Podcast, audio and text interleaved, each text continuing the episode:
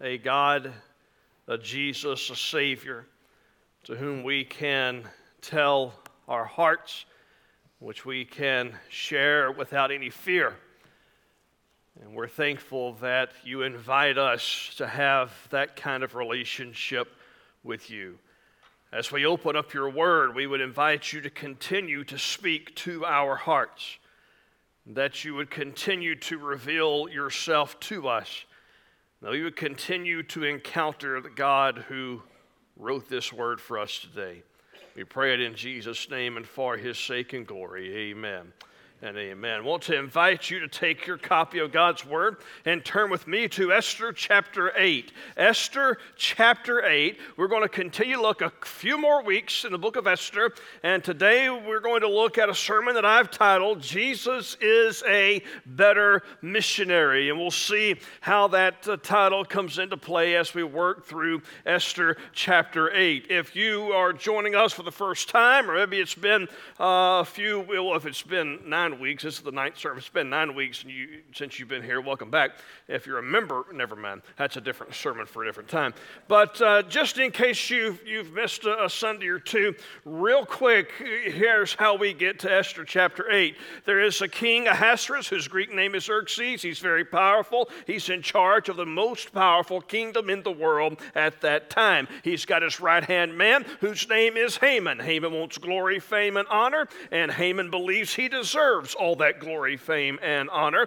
And he talks the king into issuing a law. That law says that if you don't bow down in Haman's presence when he comes into a room, you break the law and you are worthy of death. Haman nuances that law in such a way that it's not just the person who refuses to bow down who can be killed, it could be anyone that's connected to that person, which comes into play later in the book. Everyone goes goes along with that edict, except for one man whose name is Mordecai, who is a Hebrew, one of God's people. Mordecai has been kind of an adoptive father to this young woman named Esther, who, through a series of events, has become the queen of Persia, setting by King Xerxes. Esther, one of God's people, is now in a position of power and influence. And Mordecai has watched over her, and Mordecai is now watching how things will play out. Well, when Mordecai Mordecai refuses to bow down. That enrages Haman. He uses that law to pronounce a death sentence not only on Mordecai, but on all of Mordecai's people. Every Jew, every Hebrew person is subject now to be killed because of this law, which would include, if she wasn't the queen, would have included Esther herself. So Haman goes, he, he built a huge gallows in his his backyard in order, or his front yard, in order to hang Mordecai on that. And he's ready for this to take place. And, and as we saw last week, it was Mordecai who was spared, it was Haman who was killed. But understand that the death sentence, that law, and the death sentence of that law is still in effect. That is this law that you will die if you don't bow down to Haman. That law cannot be reversed. It's something historically called the law of the Medes and the Persians that's in play here. Once the king in that day, once the king makes a sovereign decree, it is irreversible. Though Haman is dead, the death sentence remains. That's where we are in chapter 8. As we work through this chapter, I think it will help us best understand the chapter if we look at it in three broad categories as we come to understand to our main point of how Jesus is a better missionary. Maybe the, the first broad category that we can think about from this chapter is how a dynamic duo develops.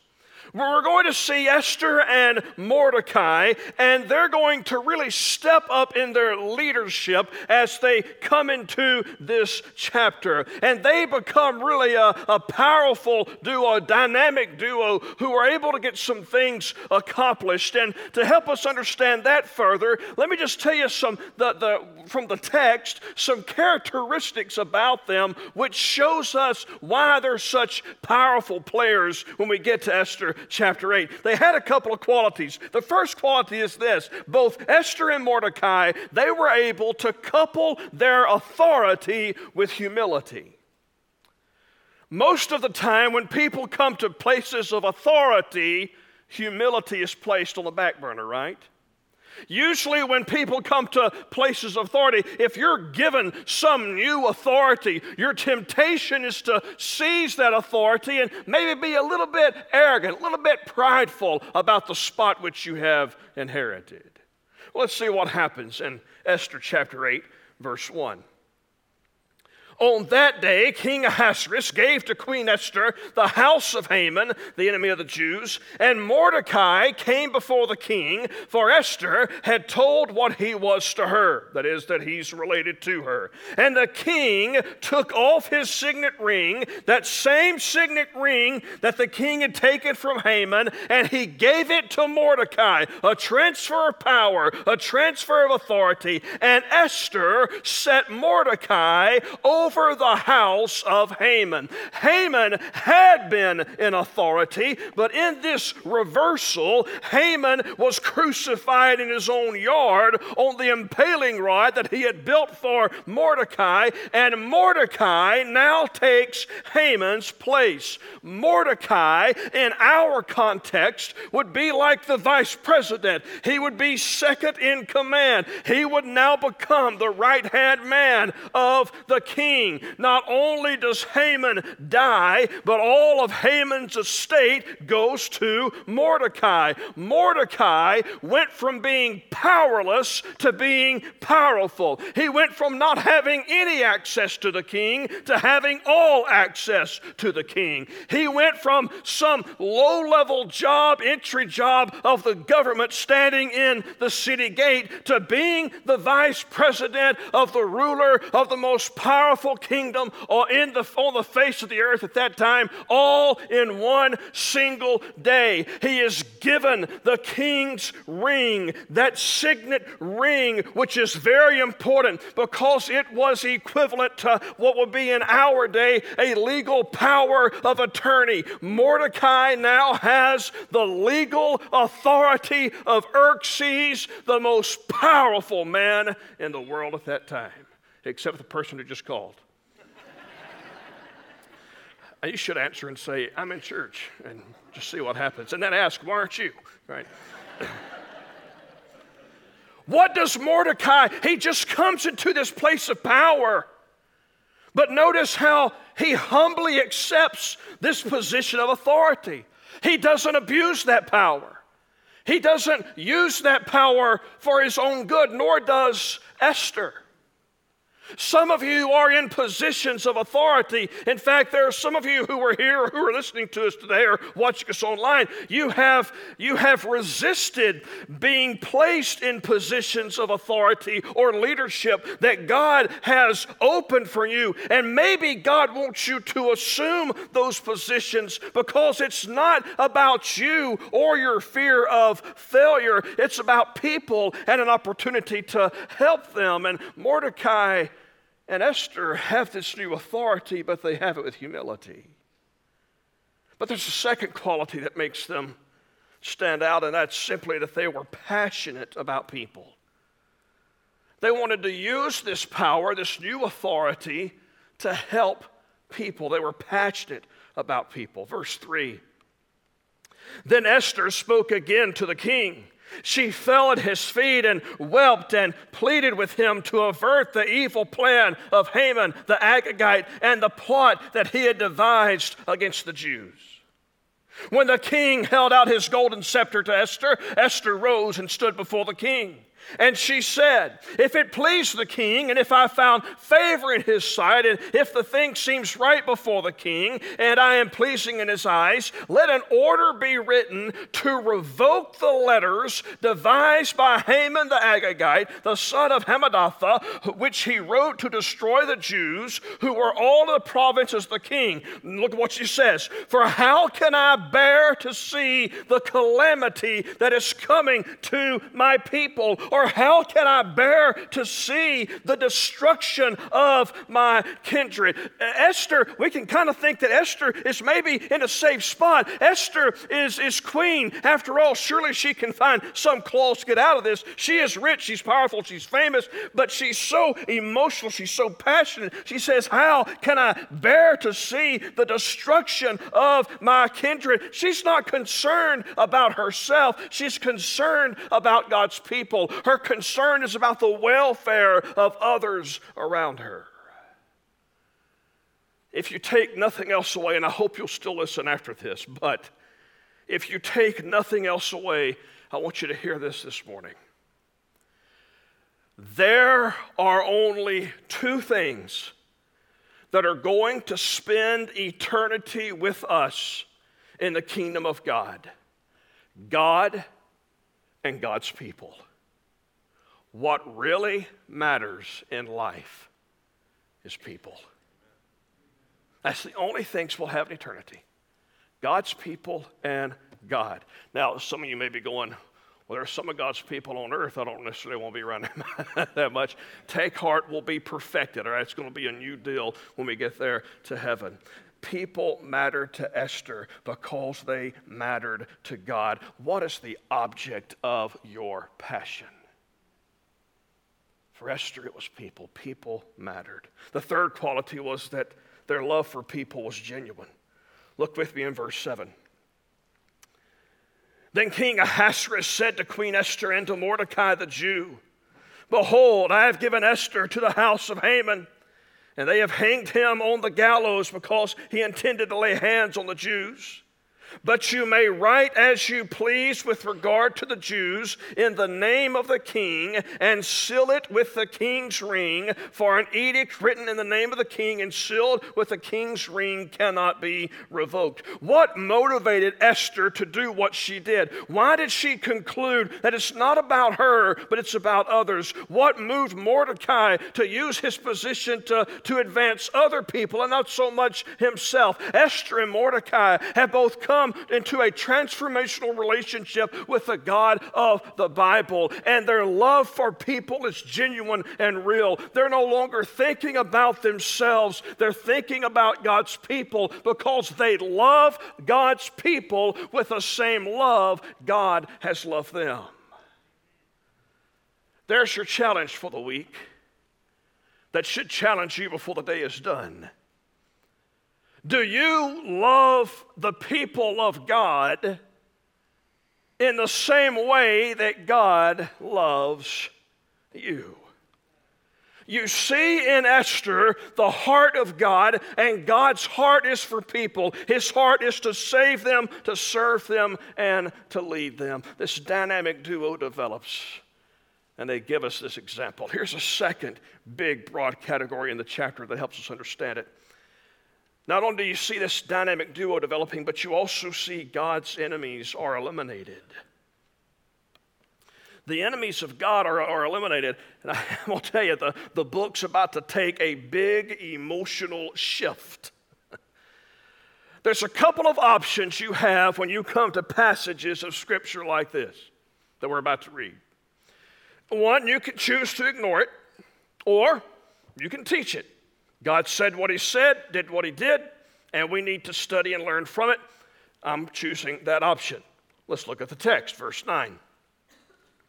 The king's scribes were summoned at that time in the third month, which is the month of Sivan, on the 23rd day.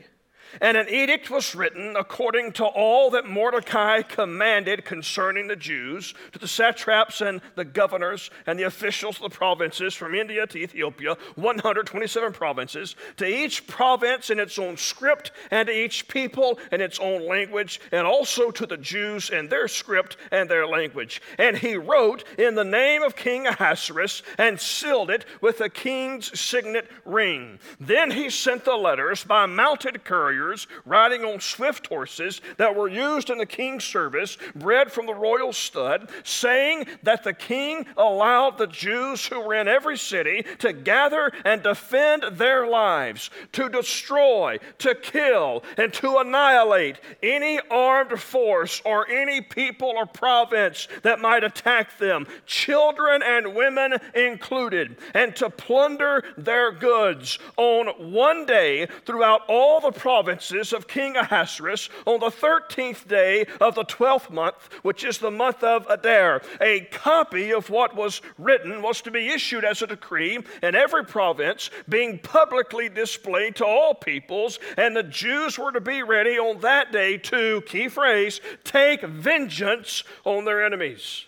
So the couriers, mounted on their swift horses that were used in the king's service, rode out hurriedly, urged by the king's command, and the decree was issued in Susa, the citadel.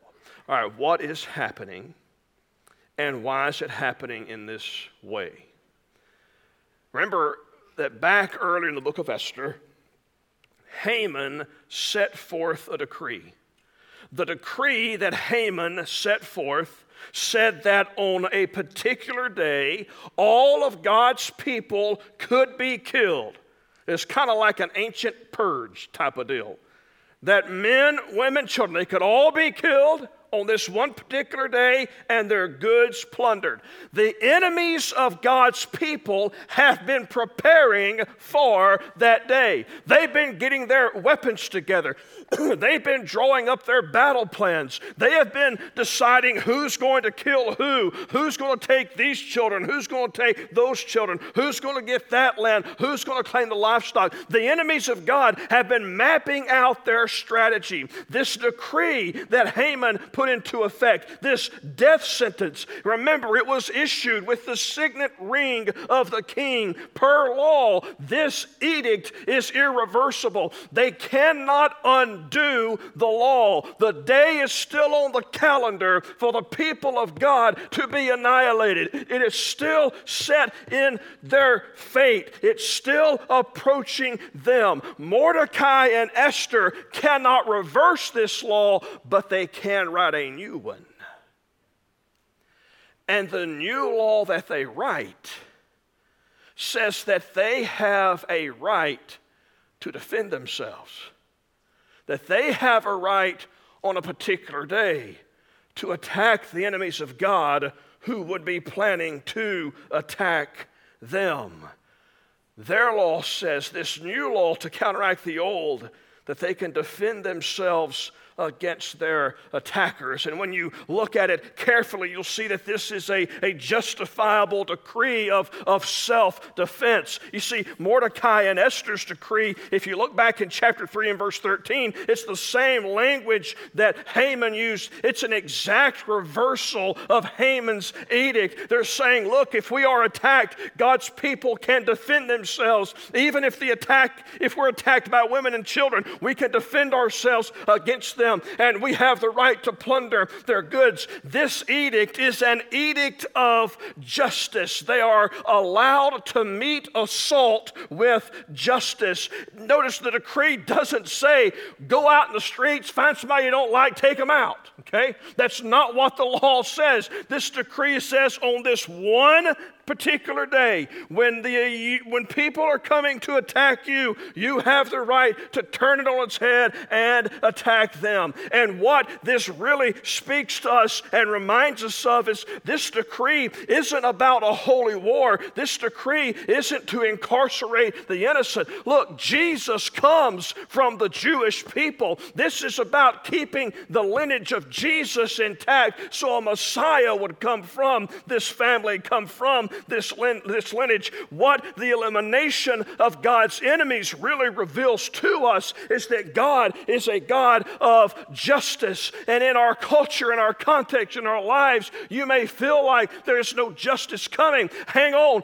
God is a God of justice, and every wrong that has been committed, He will make right. You may struggle to see that on this side, but God is a God of justice who will right every wrong. And so this dynamic duo develops. And God uses them with this decree where the enemies of God are eliminated so the people of God can thrive. And then there's this third broad category where we see the making of a missionary. Sometimes, sometimes a missionary is intentionally sent into a culture by God's people. We, we do this as Southern Baptists all the time. We send people on an intentional plan into a different culture and context. At other times, in the providence of God, God's people are already scattered in pagan places. And God's people are there on a divine assignment and appointment. Esther and Mordecai are God's people living in a pagan place, Persia. They're living in a culture that is full of sinners. And we begin to see how Esther and Mordecai begin to fulfill God's mission in that culture. Look at verse 15. Then Mordecai went out from the presence of the king in royal robes of blue and white, and with a great golden crown and a robe of fine linen and purple. And the city of Susa shouted and rejoiced. Mordecai has become a rock star. He and Esther are now the two most famous people in the whole Persian Empire. Everything has changed. Verse 16 says, The Jews had light and gladness and joy and honor and in every province and in every city, wherever the king's command and his edict reached, there was gladness and joy among the Jews, a feast and a holiday. They had potluck for a long time. Amen. Praise Jesus, right? And many, look at this, and many from the peoples of the country declared themselves Jews for fear of the Jews had fallen on them. It sounds like a minor detail. It sounds like it's minor, but it is of major importance.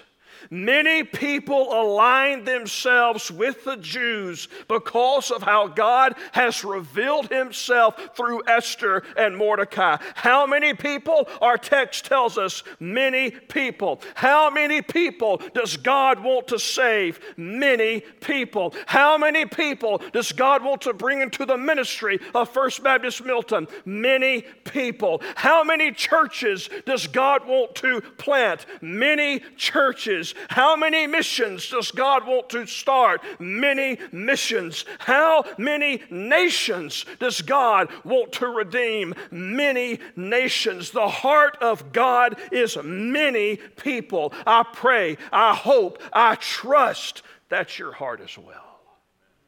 Many people got converted, started worshiping the God of Esther and Mordecai. Tell us about your God who saved your life. We want to know him. If you are a Christian, if you are a follower of Jesus, you have received a divine assignment and you are sent to fulfill the mission of God. You are sent into your school. You are sent into your workplace. You are sent into your business. You are sent into your neighborhood. And you were sent there to share who Jesus is and to show who Jesus is and to speak as to what Jesus has done in your life. You think you live where you live because you found a good piece of land to build a house or you found a good deal on Zoom. You're not there. You are where you live because God has appointed you there to be salt and light where you are. You think, well, I, I'm at this job because I worked hard for it, because I'm smart and I got promoted to it. No, you are there. You may, I'm not saying you're not smart. That kind of little, sounded a little crash. Uh, I'm not saying that you're not smart and you, you don't need to be promoted. I'm saying the real reason you were there is to be salt and light. God has sent his people just as he did with Esther and Mordecai. He has sent his people into places that are not not Christian into places that are quote unquote pagan, and He's called us to be salt and light. Friends, let's stop freaking out when the world acts like the world. The world's going to act like the world. Let's act like Jesus in the world. And as we act like Jesus, pagan culture, we can point people to Him. It shouldn't shock us when the world sins. It should shock us and sadden us when God's people are silent. Esther and Mordecai are made into these missionaries. You know, ultimately, this points us to a person. I'll give you one guess as to what person it points us to Jesus. Jesus. That's right. For you know, Jesus came into a pagan culture, did he not? He left heaven and he came to earth. He lives without sin and he lives sent, calling people to repentance. But Jesus is a better missionary. Mordecai acted as an earthly savior because the people could not save themselves from death. Jesus is a heavenly savior for sinners who cannot save themselves. Mordecai was sentenced to death, but rose up in authority and power to save people from death and to rule like a king. Jesus actually died and rose up from the grave to save people from eternal death and to rule not as a king, but as the king of all kings. Mordecai allowed God's enemies to be killed for their sin. Jesus came to die for our sins, even though we were his enemies. The death of God's enemies allowed God's people to live. Jesus died in the place of his enemies so that we might live. Without Mordecai, people would have endured a deadly wrath. Without Jesus, people will endure a deadly and eternal wrath. And just as God's enemies were destroyed in one day, so will all of God's enemies be destroyed on the day when our Lord returns to this earth, when our great God and Savior, the King of Kings, the Lord of Lords, Jesus Christ Himself returns, all His enemies will be silenced forever. So, my simple question to you is today do you stand before God as a friend or an enemy? For you see, Jesus did the greatest missionary work, not for just himself, but for me and you. He is the better missionary, so we do not have to spend an eternity separated from God. He's a better missionary so that we can be transferred from the kingdom of this world and brought into the kingdom of his marvelous light.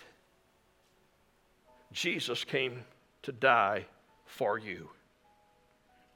If you were the only person on the face of the earth, you'd still be a sinner. And Jesus would still have come to die for you. That's how much he loves you. Do you have a relationship with Him? Has there been a time in your life when you confessed your sin to God and you admitted your need for Jesus and, and you placed your faith in Him? If there hasn't been that time in your life, I can think of no better day than today to be the day when you stop becoming, when you stop being the enemy of God and you become the friend of God in just a second after I pray and we stand and we sing. If, if you want to take that step to make Jesus your Lord and Savior, you can do that right where you are at your pew as best you know how to call out to God. Or if you've got a question, you want someone to lead you through that process, then by all means, we'll have people who are available. You just come say, Pastor, I need to talk to someone. We'll get you right now to talk to someone. But what about those of us who made that decision in the past? Are we living in a way like Esther Mordecai lived in their culture that would point people to Jesus? May it never be said of the people of God that we did not speak up and share this glorious message of this glorious gospel, of this glorious King who's returning one day. And he's returning as my King because he is my Savior. And I pray that you can say the same. Father God, I thank you that Jesus did for us what we could never do for ourselves. And I pray today, Father, that whatever step we need to take today, whatever that next step is, that we would take it, that we would place all of our faith and our hope and our trust in you. Have your will and your way in each heart that's in this room today. In his glorious name we pray. Amen.